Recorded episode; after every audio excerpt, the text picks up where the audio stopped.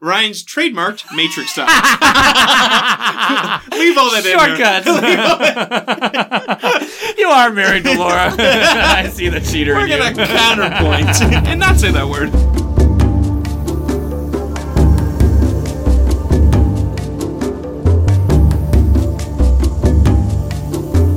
Welcome to the Kindred Spirit Podcast, a show all about the board game Spirit Island. Here we'll talk about analytics and strategies within the game, as well as a plethora of other topics that can be found within it. In today's episode, we take a look at the plantation colony of I'm France. so pumped for this episode. Yeah? Woohoo! Let's go. Let's go!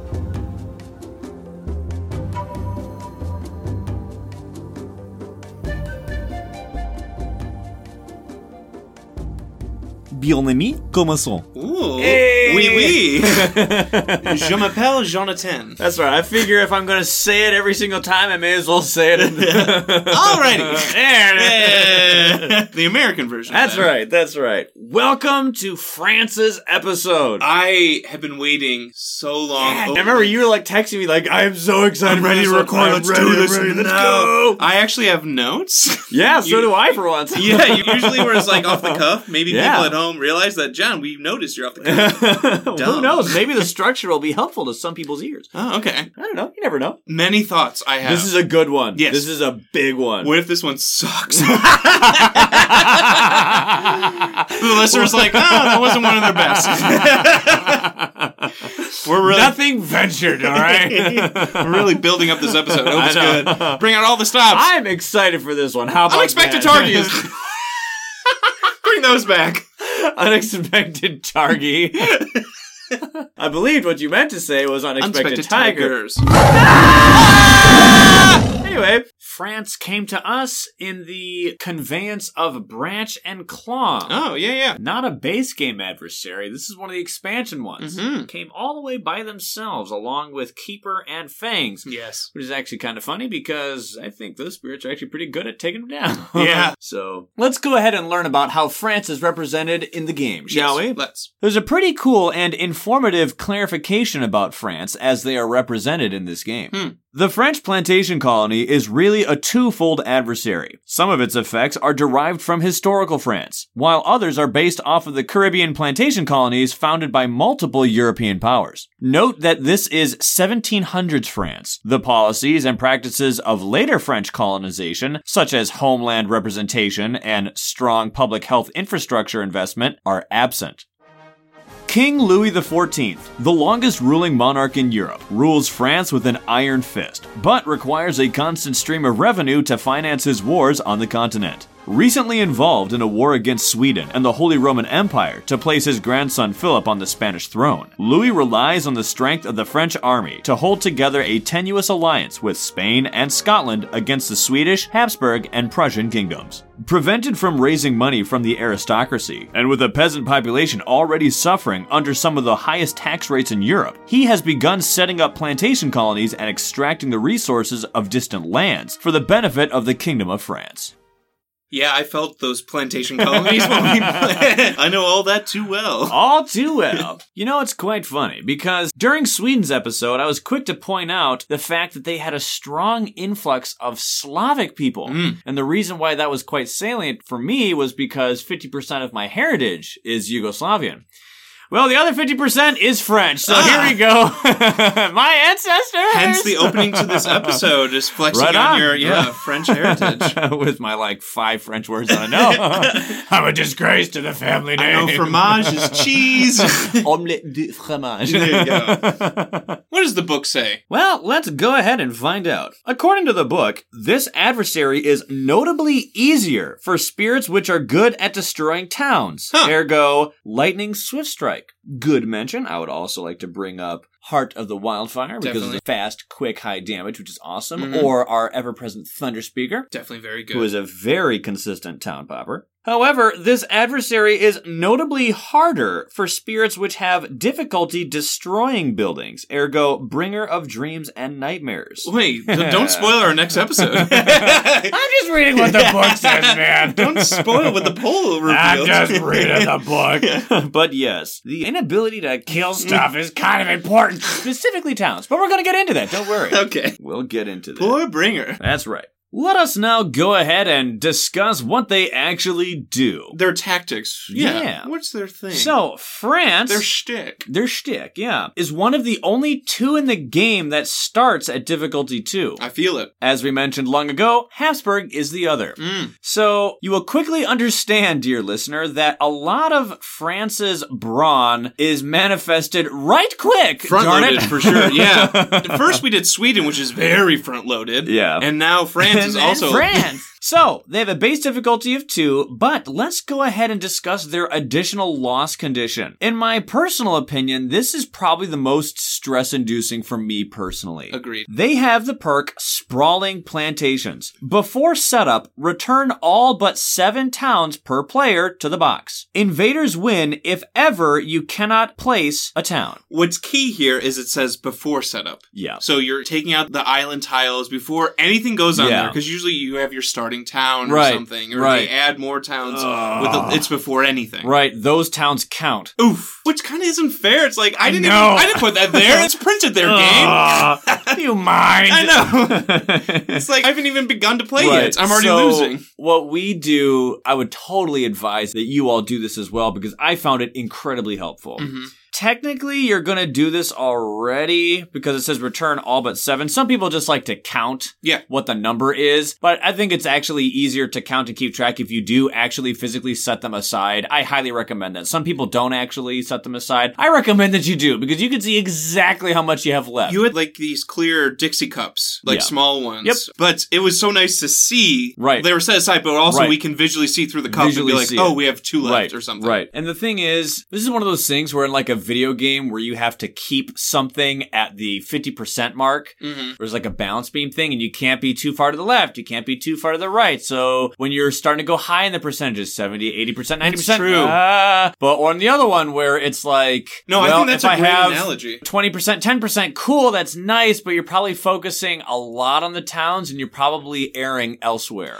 It if you're feels. focusing that heavily on it. it honestly feels like you're on a balance beam. Yeah. And either way, you Right. can go towards this way Right. and you lose, or this way and Right. you lose. And if you sway too hard to killing towns, you're not focusing on another problem land or another thing that's Yep. going to hit you hard with standard cities or explorer damage. But if you don't go hard enough on the prevention, then you're going to have a lot of towns out there. Yeah. And so being able to physically see how many towns are in that little Dixie cup was extremely helpful for us because feel we like- were like, you know what? I'm okay with having a town or two go out Build this here. round because look how many towns are in the cup. We kind of would like keep a tally after every turn. Yeah. Be like, where were Yep. we at before they built? And then there's some turns where it's like, all right, we gotta hit him. All right, let's turn up the oh, heat. so. um, boy. I'm going for a major this turn. Anyway, so that is a lost condition. Do not have more than seven per player. Thank God it's per player. oh my word. Yeah.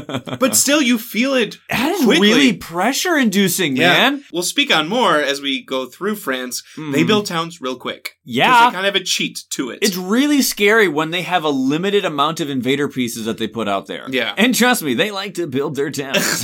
this is why the Habsburg combo really sucks. oh, yeah. Because, you know, the whole build towns twice as fast thing. No. Stage two escalation. This is the counterpart to like that balance beam Mm-hmm. that you're talking about. It's called demand for new cash crops. After exploring on each board, pick a land of the shown terrain. If it has buildings, add a blight. Otherwise, add a town. I actually really like this one. Oh, I hate it. oh, I hate it, but I have a choice, and I love having a choice. but they're like bad and bad. oh, I know it's It's sucky either a loss and condition sucker, or yeah. a loss condition. It's either the town loss Oh, condition I or blight. feel it. Don't get me wrong. I feel it. They both are awful, but I have a choice. You do have a choice. That's true. Because with Sweden, it's like there goes the Dahan.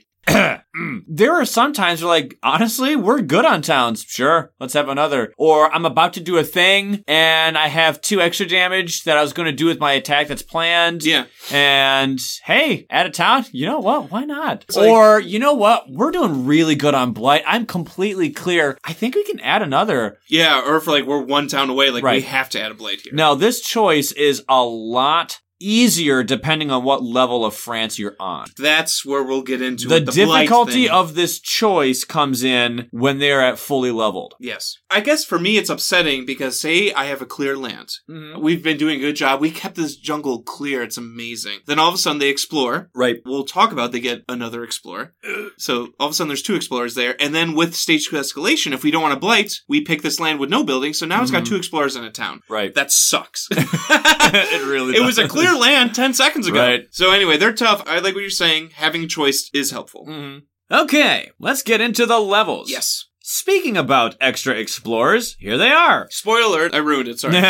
no worries. At level one, they are at difficulty three. Oof. Okay. Which is pretty high Yeah. for level one. You have nine fear cards, so your fear deck is unperturbed. It is three across the board. Mhm. They acquire the perk Frontier Explorers. After setup, when invaders successfully explore into a land without buildings, add another explorer. So this is what I was talking about. Mino like this.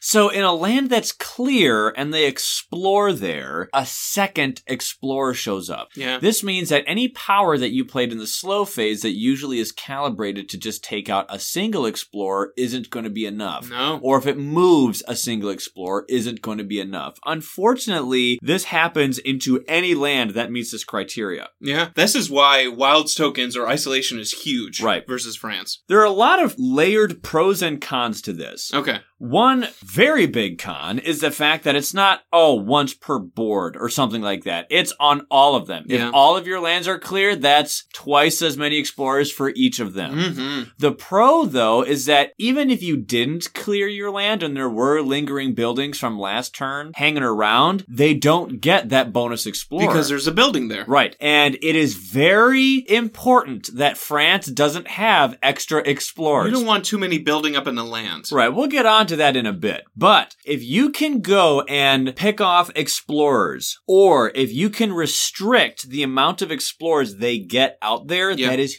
huge. Either with isolation Huge. or just right. picking them off. So if they only explore with a single explorer, that is good. Even a normal explorer, like what we would call a normal explorer, whew, whew, Yeah. is good. Huge. And we'll get into why. so that's level one. Level two, they jump up to five difficulty. Oh. Adding a 10th fear card, 343 formats. Hmm. It is called Slave Labor. During setup, put the Slave Rebellion event under the top three cards of the event deck. Wait, what? Ooh, we'll have to get into that of what that does. After the invaders build in a land with two or more explorers, replace all but one explorer with the equal number of towns. So- there it is. So you have those two explorers. Ah. Instead of just building one town, you build two towns. What was their loss condition again? towns? well, there it is. Now you have three explorers in a land. There's four towns and one explorer left. Uh, remember that extra explorer thing we talked about? Yeah, this is why. After invaders build in a land with two or more explorers, replace all the With explorers one. but one with an equal number of towns. Oh, And they still build a yes! town. the extra explorers immediately turn into towns. yeah. So having extra explorers Not good. is incredibly You bad lose. You basically lose. because they all turn into towns. Oh, yeah. So in that one turn, you're like, oh, look at all these Two little, little explorers. explorers." I can kill them with like one raging storm, and they're all towns next what? turn. What? Oh. Oh crap! Wait a minute, I'm down to one town for Oh, my loss crap. condition? Oh, crap. Oh, Oh, crap. Oh, yeah. Oh frick! We're only their at- damage literally doubled, sometimes even more, depending on if they built a city or We're only whatnot. at their second level of difficulty. I He- know. I have lost at level two difficulty against France. It's no joke. I know. Oh, It's hard. I know. And you will feel this next emotion thoroughly over the next hour here. But France, honestly, within the first two to three levels, that's where honestly their hardest difficulty comes. You think so? So France is difficulty 10 when fully upgraded. Yes. At level 2, they're at 5. Wow. Already So, halfway there. Halfway there. At level two. At level 2. Of we six. still have levels 3, 4, 5 and 6 to get the other half. So, there's a word of encouragement here. If all of you out there have taken on France at level 1, 2 or 3 and you're like, "I'm going to play it nice and safe. and I'm just going to do it at like level 2 or 3." And you're like, "Oh, this is hard. Don't feel and bad. You think that it's very difficult and they kicked your teeth in. Don't feel bad. Honestly, take him on at level six. It's not that different. it really is. On the other side, if you're doing well against level two France, yeah, Yeah. go up to level You're six. ready for yeah, you're six, ready. baby. hey, wait a minute. oh yeah. Slave Rebellion event card? This is the only adversary to have its specific event. You know you're dealing with a strong adversary when it's the only one that gets its own private event card to help it stay somewhat balanced. Yeah. right. What other adversary needs an event card? No, just Uh, France. none of 'em. Just France. what does the event do? Okay, Slave Rebellion. Obviously, like we said, you won't use this card if you're not fighting France or if you're not playing events. Events. Anyway, so there are two things that will happen with Slave Rebellion. The first one will only happen when the invaders are at stage one or 2 and the second thing will happen when you are at stage three. Okay. At stage one and two, the thing that happens is called small uprising. On each board, add a strife to a town. After finishing this event card, draw another one, and then return this card to the event deck as per setup. And the setup says you put it back under the top three cards. So what this means is that it comes back again. Mm-hmm. It will happen multiple times in your game. This is actually really nice Oh, because you strife can is good. prepare for it Love strife. being able to know when an event card is going to happen, and more importantly than that, which specific event card is coming Mm-hmm. is very rare in this game. You can get it with this, and you can get it with Fractured Days, or when Laura's on the board. Oh, Laura wants to play uh, cheat and the she game. cheated.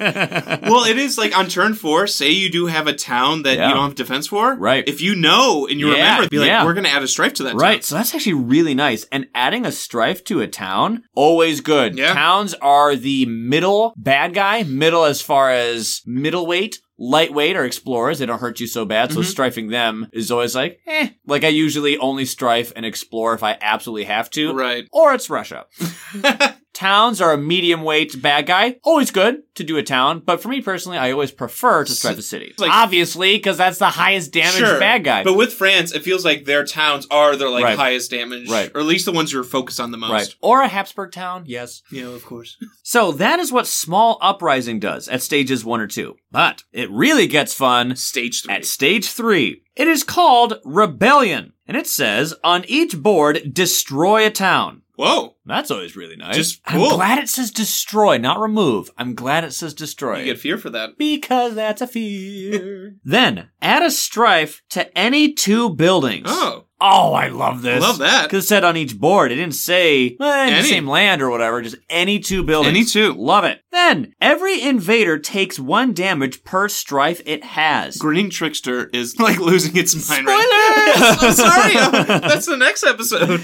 After finishing this event card, draw another one. This card gets discarded. Ooh. Bye-bye. So, Rebellion is dope. You destroy a town straight up. Then you add two strife to any two buildings on your board. Then, the people that you just strifed take one damage per strife it has. So that means if you had strife from another thing, you can stack it, which is fantastic. Obviously, any strife card versus France Yes. has more potency. Mm-hmm. So look out for strife cards because if you have France at least at level two and you have slave rebellion in there, you can go ahead and remember that strife is going to be useful because of slave rebellion and you can go ahead and keep those strife cards that you find. Terror turns to madness. Callback from one of our Yeah. earlier episodes. You Yep. really liked that, That card. card would be fantastic. and that changes with each It does. terror level. Or, Yep. And Yep. that'd be cool. Yep. Anyway, and just like before, after finishing this event card, you draw another one. But unfortunately, after the rebellion, it's discarded and you lose it, which is ah too bad. Hmm. One time but use in stage three. That's okay because it's kind of cool. The small uprising, small uprising, small uprising happens throughout the game potentially over and over and over again. You're building, you're building, you're building. The slaves are all in their plantations and they're getting more strife, getting more strife, they're getting more unrest, more unrest, and eventually there's one big rebellion. They're, yeah, fighting Oh, Yeah, back and they because the fight last back, part of this right. event is huge. Then at the very end, you have Aid the Uprising. It's a Dahan event, and it says invaders with strife take one damage per Dahan present. Huge. Add one to Han per building this destroys. Oh, love it. In stage three, they're already taking damage, and then Mm-hmm. if there's, there's a Han there, you can like take out a city. Oh, I know. It's so great. Yeah. The thing that's so cool though is thematically you are getting to Han per building this destroys. You're liberating Mm. the people that were inside those plantation colonies. I love that thematic edge and they're fighting for team good guy. It's They have so broken great. free. Yeah. They have broken free and it is dope. Absolutely dope. Love Slave Rebellion. Is this the only event you like? Moving on. yeah, pretty much. anyway, it's a great event. It helps us. It's really great. But the book has something to say about Oh, this card. Okay. Thematic Rebellion. The predictability of the Slave Rebellion event makes for a more balanced game. If you prefer a more thematic uncertainty, shuffle the Slave Rebellion card into the top two cards, then move the bottom two cards of the event tech to the top. Uh, what this means is in the top two, you don't know which of those Sure. two it's shuffled in with. You don't know if it was the third or fourth. Okay. So, if you don't do this, then you can unequivocally know when it's happening. You know, oh, it's the fourth, guaranteed. Here, though, you don't know if it's the third or the That fourth. makes it more difficult, and France Yep. is already hard. That's a fun little choice. Yeah. There is a very interesting thing, though, that can happen with this slave rebellion card when you're going up against France. You know, in the game of Spirit Island, one of the things that the player has to ask themselves is, do I want to play with events? Yes or no? Some people say yes, some people say no. Sure. So the thing is, is the people that say no have an awkward position that they are placed in. For if you are someone who usually plays with events, you put this event card in there and it just acts like normal. You're kinda just used to it, yeah. Oh, You're accustomed to it, you're fine. What if you're someone who doesn't play with events? Play though? with Beast Command. Yet you see how integrated Slave Rebellion is to the event deck and France's balance here. Mm. So, can you play against France without using the event deck? Do you just like draw it on the fourth turn? Well, luckily for you, we have the answer Oh, for okay, you. because I don't know. to anyone who wonders, yes, yes, you can. You just need to track the time to make the Slave Rebellion event come up at the appropriate time on turns 4 and 8, and in the unusual circumstance, turn 12. Either by using the event deck, but only as like a timer, or by some other means of recording the time. okay. Since the slave rebellion is normally in addition to another event, there is no balance concerns. If you want to duplicate the thematic rebellion rules that I just read a few minutes ago, make the slave rebellion happen on turns 3, 4, or 5. Roll a six-sided die on turn 3. On a 1 or 2, it happens then. If it doesn't, roll the die on turn 4. It happens on a 1, 2, or 3. And if it hasn't happened yet, it will happen automatically on turn 5. Okay. So to anyone kinda who was cool. curious about how that worked out, there you go. I wasn't. yeah. I'm just kidding. No, we do have people that play without events. Yeah. So I think that's very helpful. You're looking at and it. I'm talking to him. hey, to be fair though, every game I play with you is a game that has events in it. So. And you don't shuffle the deck. Nope. So we always get farmers. Here's looking at you, buddy. Yeah. Love you too. Smooches. like I said, that's like my one saving grace. I always get farmers. That's a farmer's thing. But unlike, oh, so many of you, I take on the event deck unedited. That's true. Most of you don't even do that. Take out So- Strange Madness. Take out Outpaced. Nope. Nope. It's all or nothing, baby. No! Alrighty, so let's go ahead and look at level three. Which, Okay. by the way, look how much complexity, look how much depth, look how much intricacy has happened. Oh, we're only at By level, level two. two. That's what I'm saying. What the heck? It's all in the front with them. Okay, at level three, they go to difficulty seven. Once again, the difficulty spikes by two. It went from three to five and now five to seven. Yeah. Yikes, man, it is just escalating fast. They get another fear card, so now the fear deck has 11 cards. Four, four, three. So your fight at this level will be in the early and mid game. They acquire the perk Early Plantations. During setup on each board, add one town to the highest numbered land without a town. Then add a town to land number one. Hey, What? cool. Two more towns. What? Two more towns? no! Too bad this says during setup and the sprawling plantations triggered before setup. oh, hey, look, two more towns. I'm just keeping track. So the island starts with one town, Ah. then we add a town, then we add another town. So if you're playing solo, you only have four towns to work with. yeah, that's three that you start with per board. Oh, yeah, you're approaching 50% already. You haven't even started. Like when you're doing the additional loss condition, you're like, okay, Right. seven. I can work Right. with seven. Right. Nope, starting with four. Yep. So now we have three out of four per player already. But at least it's a setup thing, and I don't have to remember it from turn We to do turn. like those rules. For level four, they only go up one. Yes. Just to- Thankfully, for the rest of these levels, Just the one. difficulty is just by one. Like we said, it's all on the front half. Mhm. So it goes up to 8 Mm-hmm. Now we have 12 hero cards and even 444. That's fair. This perk is called Triangle Trade. Whenever invaders build a coastal city, oh, at a town, Oh, come on! to an adjacent land with a fewest number of towns. Just keep adding towns. towns. Stop it. this didn't come up a lot for us. no, it, honestly, it didn't. And we'll Um, get into why. We'll and go into how, our game, But ugh. this one just stinks. We don't really need to tell you why this one is bad. It's more towns. They're spamming towns. We don't want So towns. you're like, maybe I don't have to worry about cities in this game. I've seen folks. No, if, especially if it's on the coast, you need to worry about Yeah. never letting a city Right, build because right. it just spouts. out of Remember the how top. Habsburg was like, it's all about the towns and cities. It's like, eh, yeah, here, well, you kind of It's can't do about that. both, yeah. you really can't ever have something that's like really nice for you on a no reprieve. Yeah, there's not very many reprieves. Moving on to level 5. Once again, their difficulty increases by 1 to 9. They acquire another fear card, and it's in the middle at Terror 2. Mm. So it is 454. Oh, I hate this one.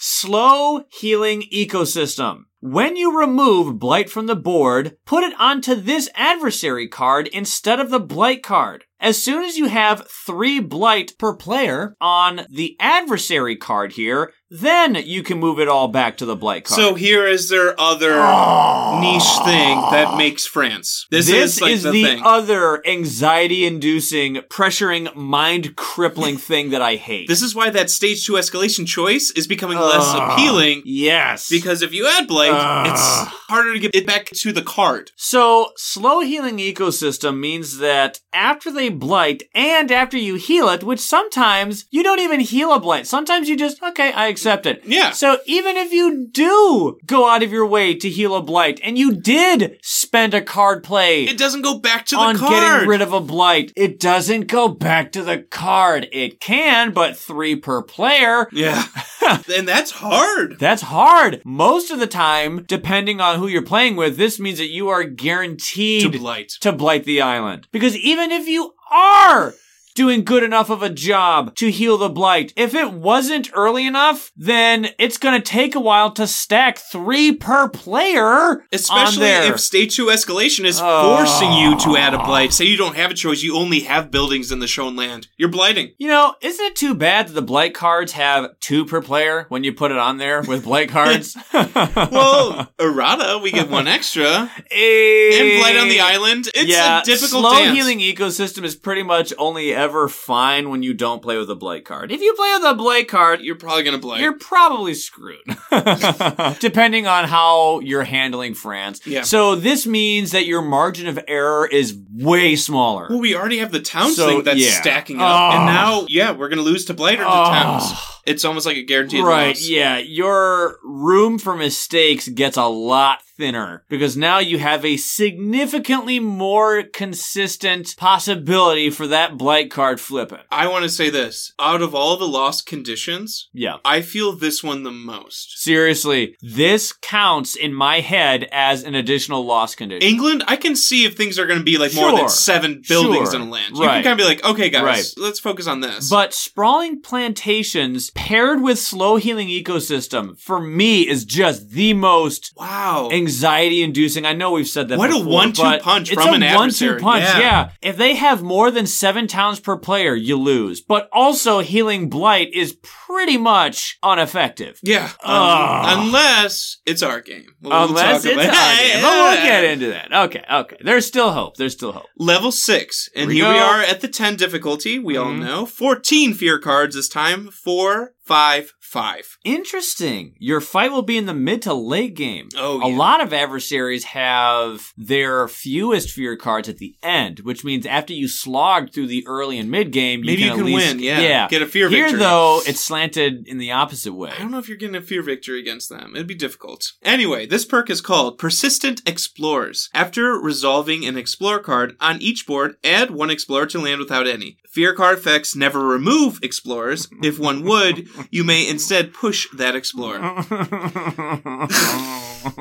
So here's one you can slip through the cracks. It doesn't say anything about event cards. That's right. Of these two effects, the former is significantly worse than the latter. So the bad part is on each board, add an explorer to a land without any after resolving an explorer card. Oh, look! More explorers. One trick that we would do in our game, you would clear out a land so it wouldn't build and it would be empty. Yep. And then we would have to add one. So you would add that one explorer to that then empty land. And then the Han there would just kill it off. So anyway, there was just like one trick we were doing. We were just trying to add it to like if a land was clear and it was about to You have ravage. to get smart with You have to where get they're smart. going. Yep. And It- don't forget the escalation effect because sometimes you will choose to add a town so that when an explorer goes in there, it doesn't have That's true. an extra one from the level two because of you have choices here. I know you do have a lot of choices. of like what to do, where to Yeah. place people. they all suck, but you uh, get choices. Because you can pick where that explorer goes. or- You do have some control. Yeah. You do have some agency with this adversary. That latter part actually ain't so bad. Fear cards can never remove explorers. Getting finicky here, and never said I couldn't destroy them.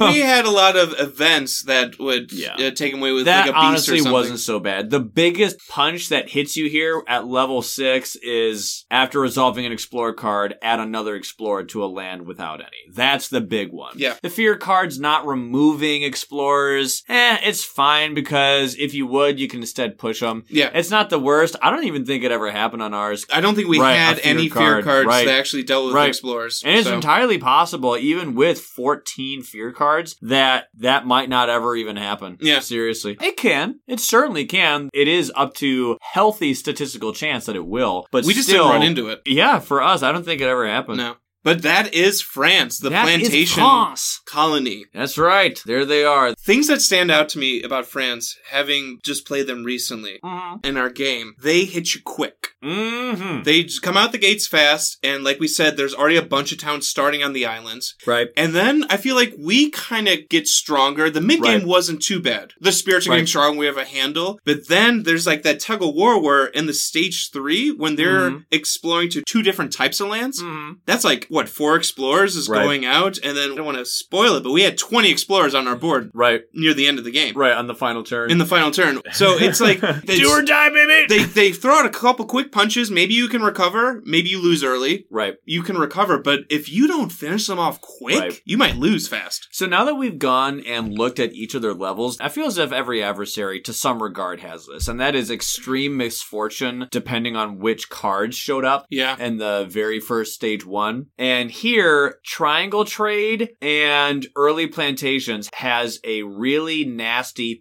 potential bad thing that can Of happen course, to you. yeah. So their level three ability, Early Plantations, was the one that said add a town to land number one. Hey John, what was land number one? A coast. That's a coastal land. Triangle Trade says whenever invaders build a coastal city, add a town to an adjacent land with the fewest towns. If you're really unlucky and land number one gets Builds? built on very early, that could really Honestly, hit you it hard. could be like an insta loss. so when you say that they can come out of the gate really fast, I 100% agree. Like turn two or three, you could have already lost. Oh, that sucked. Oh, hey, and on the thematic board, that actually might happen. Oh yeah, you might just lose. Because there's a lot more peeps on the thematic board. Here's a hot take. Talk this out with me. okay. So we played Brandenburg Prussia, and Mm-hmm. we talked about how fast they are. They have eight turns because they take away so many cards in the invader deck. I also think France basically only has eight turns. I feel it. if you don't beat them before they're building in two different types of lands, all those explorers they're sending out, I Mm-hmm. think by turn nine and the stage three invader, Mm-hmm. I think you lost. Honestly. It's not as It's not like- structured Sure. as Brandenburg Prussia's is. Where they literally lose because Right, and they have turns. their gameplay portioned out and it's easy to track, but the timer is about the same. But it here feels like it. Right, here you don't see the timer.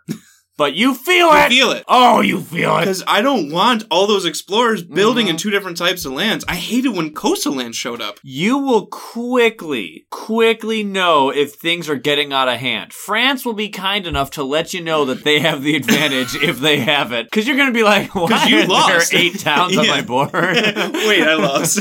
I had two a turn ago. so let's go ahead and talk about our game. Yes. Oh, it was so Yes. good. Oh, this was one of the best games we've ever had. Like, period. Honestly, this was one of the most satisfying. And honestly, this felt so good because This we might- raked them over the coals. This dude. might have been one of our longest games. maybe Not in a bad way. I feel like our decision making Yeah, in the in conversations. in yeah. conversations during the growth Yeah. Mm. phase or even like in between fast and slow phase, Yeah. we were just like, we need to figure this out Right. or they're building everywhere. Oh, dude, this was a dominant game. So who were we, John? Because we were an unlikely pair. I am going to have to break down foreboding during this episode. Um, Some- Spoilers! oh, I played foreboding shadows. and I played Sharp Fangs. Behind and the y'all, this honestly, for me, it was easily the best Fangs game I have ever had in my entire life. So the some- and from what I can tell, Yeah. this was Foreboding Shadow's best performance I have Oh, ever thanks, seen. buddy. Thanks, buddy. Oh my gosh! We destroyed them. It was great.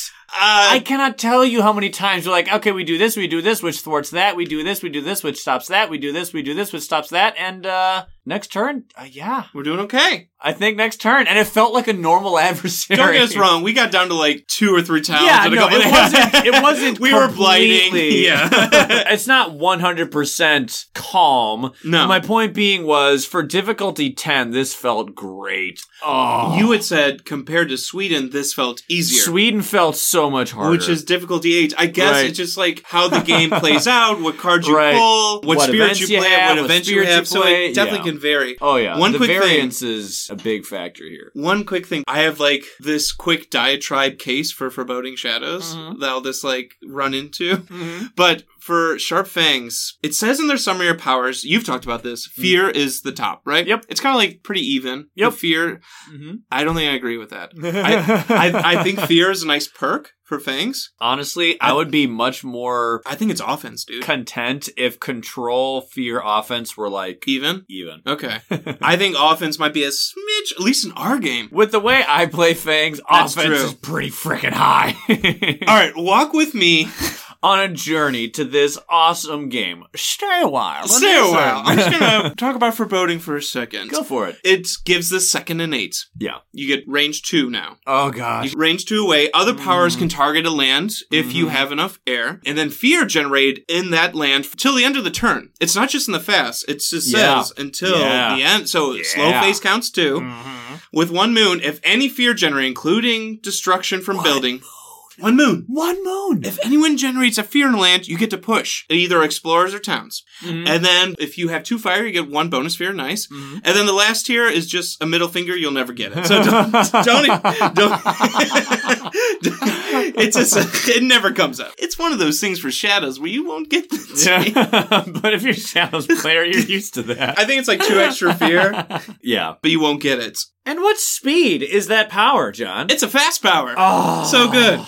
Wait, foreboding. Oh. All right, here's my case for foreboding. Ryan, when you were talking about green is your fun five, Yeah. you like that green makes other spirits like itself. Yeah. makes it faster growing. And we've just talked about this kind of like makes a spirit on a higher level. Oh yeah. Like ocean turns other spirits into offensive players. If they're control. Mm-hmm. If they're control, Mm-hmm. Yep. lightning in general makes people fast like Right. them. Shifting memory, people can get majors like them or Mhm. get elemental thresholds like them. Mm-hmm. Many minds, you can make other people's presence defensive with boon of swarming bedevilment. Foreboding Shadows can turn basically anyone into a controller. yeah. True. Especially fear users. Out of all the spirits in the game, only two, I think, don't become controllers with Foreboding Shadows. Fractured A's and Finder, they don't have powers that do damage or Mm-hmm. do fear. And in Fractured's case, you can just find one. That's true. You can just find one. But every other starting character can either do fear, like you said, generate fear. Well, here's the thing. Fractured already has control stuff, And so does Finder. already has So control basically, oh, stuff. lightning, right? I Because can the do people damage who here. it can't make controllers are controllers already. I think foreboding shadows can make anyone good because hey, we're targeting this land. That's a If you good point. generate any fear here. Yeah. I mean, ocean generates fear. And how many fear powers are in the major and minor power decks? Even if you're not a fear generating spirit. And hey, if you kill something, hey, fear. Yeah, So- lightning's good. Thunderspeaker's good. Right. All right, one more thing I counted. There's 100 minor powers. Mhm. 34 of them generate fear. They do something else. yeah. They like generate fear push, generate fear Sure. add a strife, Sure. remove blight. But basically, one in three, when you're pulling a card for foreboding shadows, you have a control power too. Yeah. Because that fear can then Right. push a And town. that's just with fear. That's just with fear. right. Not including what other Right. effects. Ignoring straight up control cards or damage cards Yeah. or any combination of fear. I damage just cards. counted any card that's like one fear, two Right. fear. And if Right. Mm-hmm. it's two fear, you get to move it down. So that was like my case. I think foreboding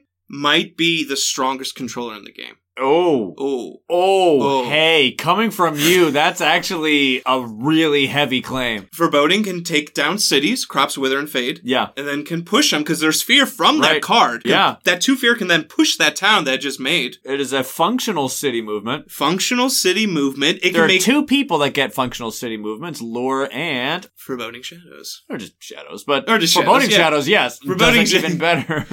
You can do damage, Mm-hmm. find your can unless you find a card, and River struggles with cities, or at least early game. yeah. And for River, what I've noticed in my plays, you don't generate a whole lot of fear. Not You're really. just pushing things around. Right. Until like massive flooding tier three. Right. where I was you're- about to say River's secondary focus is damage, but not fear. but not fear. So the damage is incredible, but still not having fear, depending on what your team build is. I usually like to have at least one fear you spirit kind on of the need team. a fear spirit with River. Right. Yep. So what if foreboding can do fear, can do control, and oh by the way, still has damage from its original innate, where you can Mm. destroy explorers, and if you get it tiered up enough, you can do three damage to take down a city. Right. So me, I'm just like on this high from our last game, Maybe. probably. mm, But that was like my case for foreboding shadows. I think the potential Mm-hmm. Because like one moon, target a land, anyone generating fear in that land can push. That was my case. that was your case. That was my case for Boding Shadows. a strong spirit, I think. So we will continue to make comments on this moving on in the future with life. And that is the ridiculous power spike that Shadows receives with just the foreboding card Mhm. is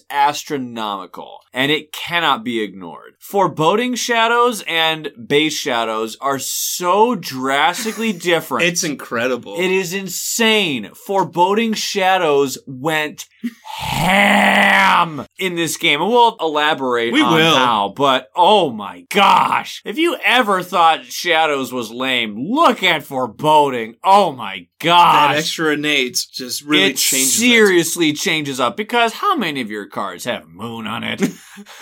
All of them. All of them. And didn't that one effect come in at one moon? One moon. One moon triggers it.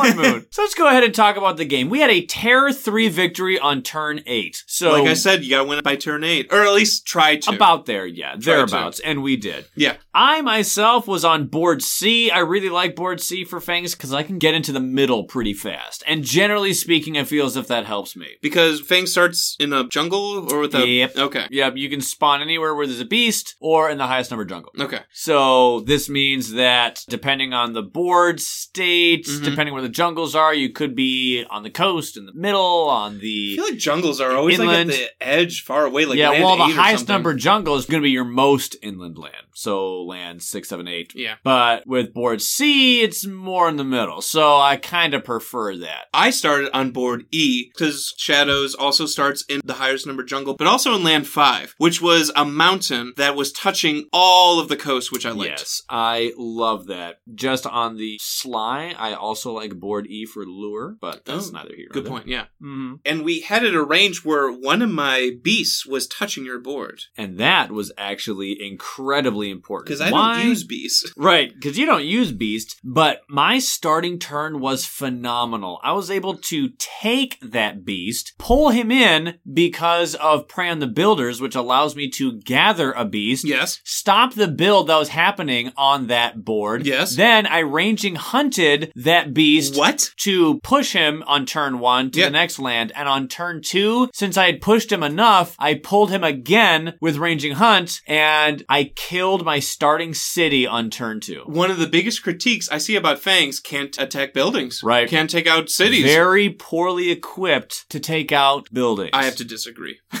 At least how you play Fangs. With how I play Fangs and with how aggressive I play Fangs. And by the way, everybody, I highly, highly encourage you to play Fangs as aggressively as I do. And I'll tell you some of my tips for how I play Fangs because when played this way, I really do think that Fangs benefits from this aggressive playstyle and their power level increases notably because of it. yeah. But killing my starting city turn two, that was phenomenal. I only have towns now. Yeah. Do you know how great it is as Fangs to have your city dead on turn two? And you're like, okay, what's next? All weapons free. Now I can descend upon these schmucks. Oh, it was great. And I was able to do that because I was able to go and grab the beast from your board. Yeah. I wasn't and using it. Pull him in. And it was so great because I had manipulated that same beast with multiple cards. Quick, pull him in because of Prey on the Builders. Resolve Prey on the Builders. Cool. It's done. Beast has done his job. The effect is in play. Then, Ranging Hunt level one. Move that same beast to another land. He Yep. already did his thing. Cool. Next turn, let's gather that beast. From that one land that I pulled him Yeah. with, he went from the edge of your board To all the way to across the all island. Across the island, It's that incredible. bro moved across three, four lands. Like yoink, I want everyone listening at home to look at Prey the Builders and understand how stopping builds against France is the most pivotal thing you can do against them. So we're gonna get into why Fangs was such a wonderful counter, and if you don't have time to finish the entire episode today, let me leave you with this. The fact that Ranging Hunt can stop so many builds by, you know, killing everything. And the fast, and then Pran the Builders Also stops fast. the other build. Bam! There you go. You can stop both builds. One with Ranging Hunt, one with Pran the Builders. pack it up, we're done. Episode done. Here we go. Let's play Sharp Fangs. The capability to do both of those is insane. And we are going to elaborate, don't worry. So, as we've been saying, in this game, Prey on the Builders was I'm trying to clutch. think like what the MVP was. That was pretty Oh big. my goodness. Honestly. That was pretty big. Game saving at times. We were down to When it low came towns. to Prey on the Builders, Terrifying Chase, or Ranging Hunt, I actually don't know which one was MVP. Raging Hell's and that's huge. strange because almost always Ranging Hunt is the MVP. But Prey on the Builders was so clutch against France, being able to stop them because, hey, you know that whole thing with, oh, they build and now all of those explorers turn into bad guys? Oh yeah. That'd be a shame if I just, mm, no, no, Nothing builds. no What? nothing built. Nothing builds? Nothing! And so, if you can stop all of those builds from happening throughout the game, it is going to help you immensely. Oh my goodness. I feel like Sharp Fangs is the thinking man's thunder speaker. Honestly, yeah. In some ways, less training wheels. Oh. And in some ways, more training wheels. Okay. It's different. I would say it's an alternate Thunder Speaker. I think you is have how to- I would prefer to say it Yeah. because Thunder Speaker has the difficulty of, hey, if Dahan dies, so do you. Sure. Not so much with sharp fangs. If beasts die, you're like, ah, I'd really prefer they don't die. But you and can you, spawn and trust more. me, you do not want them to die. No. But you can spawn more. It's not the end of the world. On the other hand, there are a lot more Dahan to use at game start than Beast Sure. at game start. So it's going to be harder because you got to get your forces to bear. And I feel Bear. like you have to. I know. Angry I Bears? know. Oh come on! Oh, I feel like with, with sharp fangs, I think Thunder Speaker has able to move Dahan a little bit easier with sharp Mhm. fangs. I feel like you had to plan out maybe a one or two turns Yeah. ahead. That's why I think Yeah. it's like more of a Ranging thinking. Hunt and Praying the They're Builders in the are your builders, beast and if you manipulation. get beast Yeah. manipulation cards in the Sure, deck, yeah. but it's kind of cooler in my mind that you have to work a little bit harder. yeah. But At again, you don't least- lose those beasts Yeah, though. at least your beasts don't die Yeah. unless it's a Vence or Russia. And So- I don't see the complaint. I'm just gonna keep talking about fangs. go for it. I don't see the complaints that the spirit doesn't scale towards the end of the game. We'll like talk I about said before, anything that prevents stuff really carries with high potency to high difficulty. And who did the most damage in our game near the end? Oh, easily Fangs. Thanks. Oh my god. And we'll talk about your big turns because you got up Oh. high in the damage. Ah, but yes. I don't know. I think the complaints are not what they are. so in many ways this was a game worth recording and i would love to have another one of these games streamed I wish we sometimes. would uh, have. yeah because this was just fangs in my experience at its peak i have never seen fangs work this good i mean everything was clicking you know when you're playing a game of spirit island and you're trying various strategies and some things are like okay that's clicking other things ah i kind of wanted this to happen but turned out it didn't really work out so i just have to do this instead I've had find your games like Yeah. that where I'm just like, I have this all planned out. and I'm gonna push Yeah. the city here, and it's like, Yeah. nope, we're going here. Yeah. Everything went according to plan. Everything. And there were times where I had to change my plan. All right, we're Sure. doing this I mean, now, we're that doing this happens now. in Spirit yeah. Island. And course. oh, it felt so satisfying because it was just a smooth running machine, and we were generating fear. We were killing bad guys. We were evading so many adversary effects. All this happening in the fast phase. Yeah. I want that to be That's going to be big. clear. Yeah. So, one thing that was really interesting when it comes to playing Fangs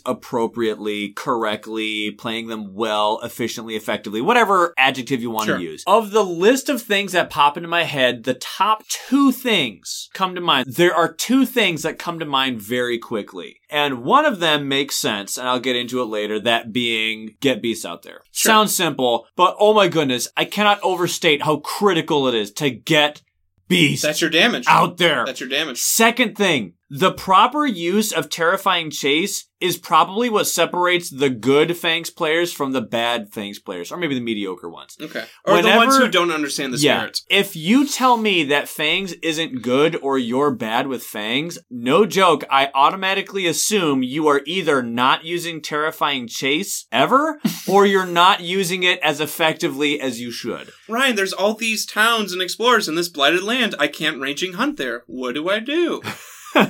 Behold, John, Terrifying Chase does wonderful things for Sharp Fangs and is incredibly pivotal to their kit. So, Terrifying Chase is a slow power. It is a range zero, so a land that you are in. In any land, target land can be any, which is great. It says push two of either explorers, towns, or Dahan. Pretty good. Right off the bat, what's important here is that regardless of how many beasts you have, you can shove people regardless of if you have beasts there or not. You just have to be there. However, you may push another two explorers, towns, or Dahan per beast in target land. this is where that gets silly. That- This means that you can get four people that are moving if you have a single beast, six if you have two, one of the strongest control cards, unique powers in the game. eight if you have three beasts. One of the You strongest. can shove a ton of people. River's like, I can do wash away and push three things. Right. You are moving explorers. Yeah. You're moving towns. Dahan. You're moving Dahan. That is so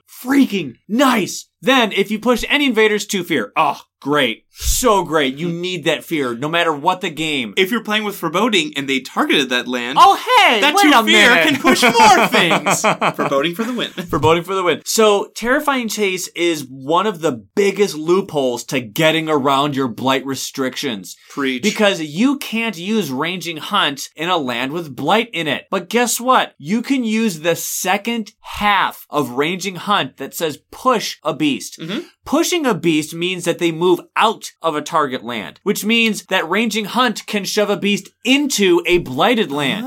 Because the target Oh. land could still be blight free. Of course. So now Beast goes in there in your growth option, you go and place your presence where a beast is. Since you just pushed a beast the turn you prior travel in with there, them? now you can do terrifying chase, or like you said, travel with them. Now terrifying chase can happen. You can shove them all out of there. what a beautiful dance. Now, if there's a city in there, the city will yet remain, but you can still go ahead and kill cities in other ways in your late game. Hopefully, course. by then you found a blight removing card. I'm still not saying that you can't benefit from a blight removing card because you definitely can, but use terrifying chase. That is your starting hand clutch loophole to getting around the blight restriction. And don't worry, it's so much easier than you think because when you look at ranging hunt, you are almost always looking at it for how can I stop what's about to happen. Yes. You can gather beast, you can do damage. Cool. Then where am I pushing them? Usually you are either A, pushing them to where you are going to ranging hunt again, Yeah. Or B, you are pushing them to where you are about to terrifying chase. And even if you don't have a beast in the target land, if you are there, you can still shove Two. two, either explorers or a town. Do you know how nice it was to have a land that had my presence but no beasts? And like, oh no, they explored with two explorers because it was clear. Both of them ran away. Gone. Oh, I'm sorry. Was that just immediately fixed and I got too fear for it? Why, yes. Why, yes, it was. Or even if it was their escalation, they get two explorers plus a bonus town. Oh, by the way, you can push that too if you have Oh. beasts on that land. Terrifying Chase was a dark horse MVP this game. I have never used Terrifying Chase as much as this game. And ironically, I was a bit stressed for energy this game. And I actually went top track a little bit more than I usually do because I was constantly using this one more often. I used Terrifying Chase more than I did Two Near the Jungle. Why? Because Terrifying Chase lets me handle two or four invaders. Oh, and guess what France does? They multiply They have a lot of towns Yeah. and a lot of explorers. of explorers. Too Near the Jungle only gets rid of a single explorer, but Terrifying Chase lets me handle, sure, it doesn't kill him, but lets me handle multiple invaders, whether they be towns or explorers. it was so cool to watch in the fast. You had ranging hunts Yeah. do something, like you said. Then you would have Pran the Builders also stop something else. Then they would Yes. explore, and then in the slow, like Yep. you said, you had nope, nope, nope. You Nope, would put out nope, all nope, the nope, fires, nope. all the fires. You were Yes. stopping everything. Prey on the builders, noped a build. Yes. Terrifying chase, noped a build. Because in the Yes. slow phase, I shoved two explorers that just showed up. But ranging hunt, noped a lot. Whatever was left over, basically, whatever was straggler, was you the held flex. out my board. yeah, ranging whatever. hunt Yeah. was the flex. And so I'm gonna get into this a little bit later, but I have never pushed as much Dahan with terrifying chase as I did in this game, and it Ah. was incredibly important. But here's one funny thing, y'all. I spammed beast as much as I possibly could. Oh, that's the norm. Don't get Of course, me wrong. Of course. But I needed to because you always need to. My card draw this game wasn't all that great. I wasn't finding any beast spawning cards and I wasn't really finding any defend cards. What was- you were finding What all was of those.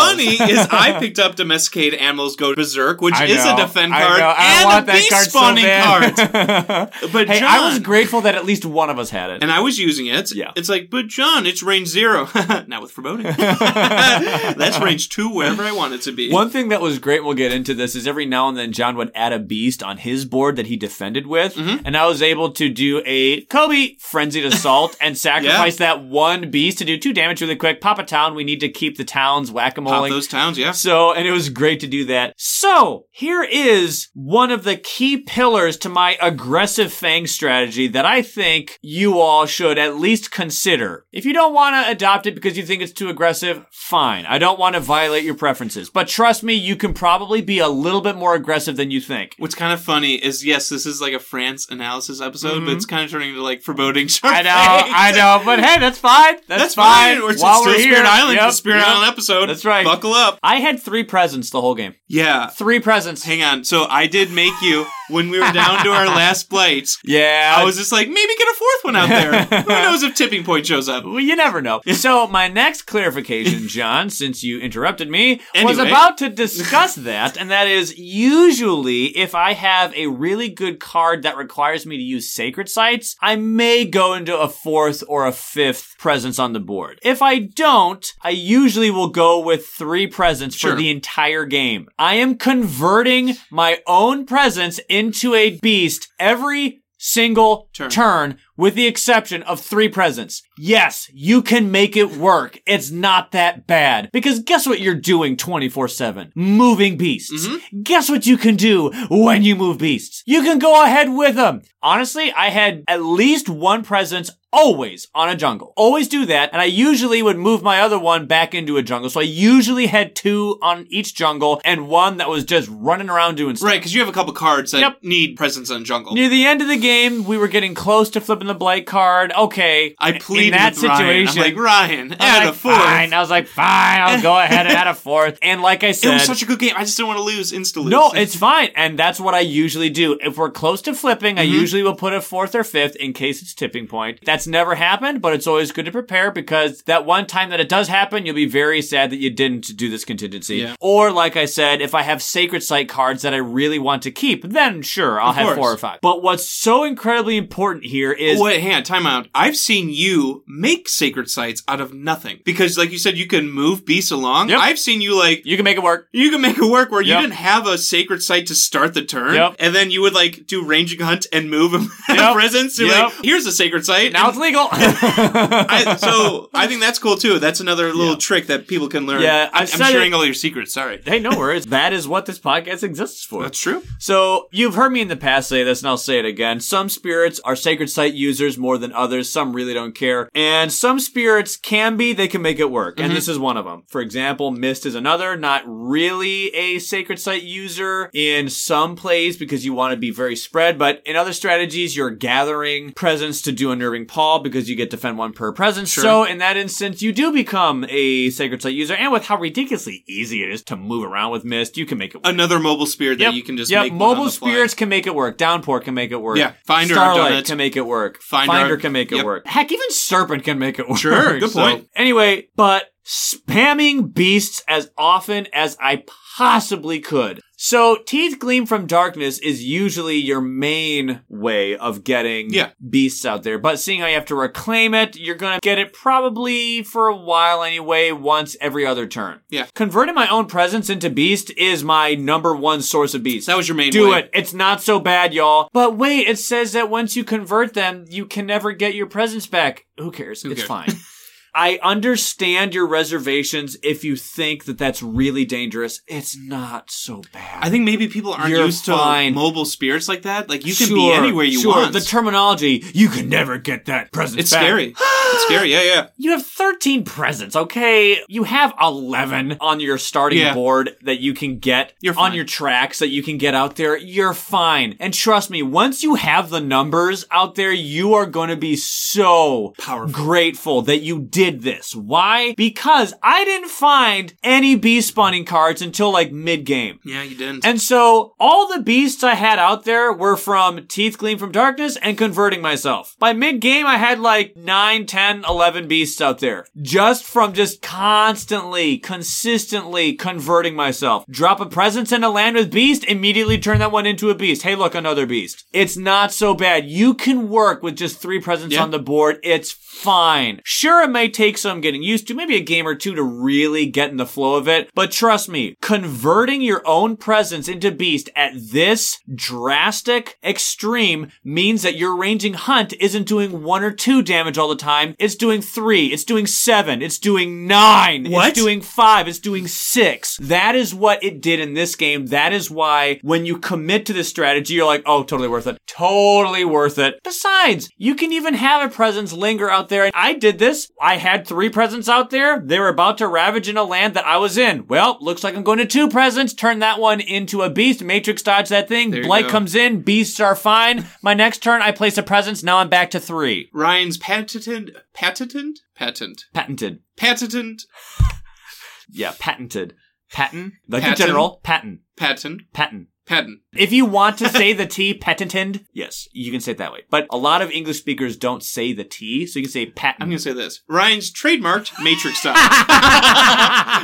Leave all that in there. Shortcuts. you are married to Laura. I see the cheater We're in you. gonna counterpoint and not say that word. yes, my patented rule of three. Mm. Sorry, my trademarked rule of three presence. And Minimum. then Matrix dodge as well. and the Matrix Dodge. Oh, it's so great. So yeah, I had three presents all game. Sometimes it even got to two because I converted my own dude, One turned thing I- into a beast. I'm fine. Then next turn, place a present back up to three, baby. One observation I've had, it's just fun to like watch you play things. Mm-hmm. When you are destroying that much, you don't really need to worry about blight. No, no. When oh, I'm you're- sorry. You kill everyone When you're before they doing- did when anything. you're Kind doing- of reminiscent of Wildfire. When you're doing that much damage with all those beasts, Yep. you don't need to worry about Ranger Hunt blight restrictions because there's nothing to blight the island. It's all dead. Right, right, and the thing is, is this aggressive play style really helps you with that whole blight restriction. But what about all the blight restrictions? Well, here, if you go with this aggression, guess what? Your ranging hunt does more damage, which means that they never blighted, so that means ranging hunt happens more often and for higher damage. So you can take on those cities Right. that like sharp fangs can't attack cities. Not true. Not true. So by game's end, end, we had 16 beasts. I actually had 18, but I sacrificed You two had to frenzied 18. assault. Frenzied Assault, the innate that's not really there that you don't really look I at until actually like really dig frenzied assault because that allows a beast that already did damage with ranging hunt in the fast phase to do two additional and get bonus. that's fear. true. I feel like it Usually, doesn't come I- on until Yeah, I like usually get frenzied assault mid to late.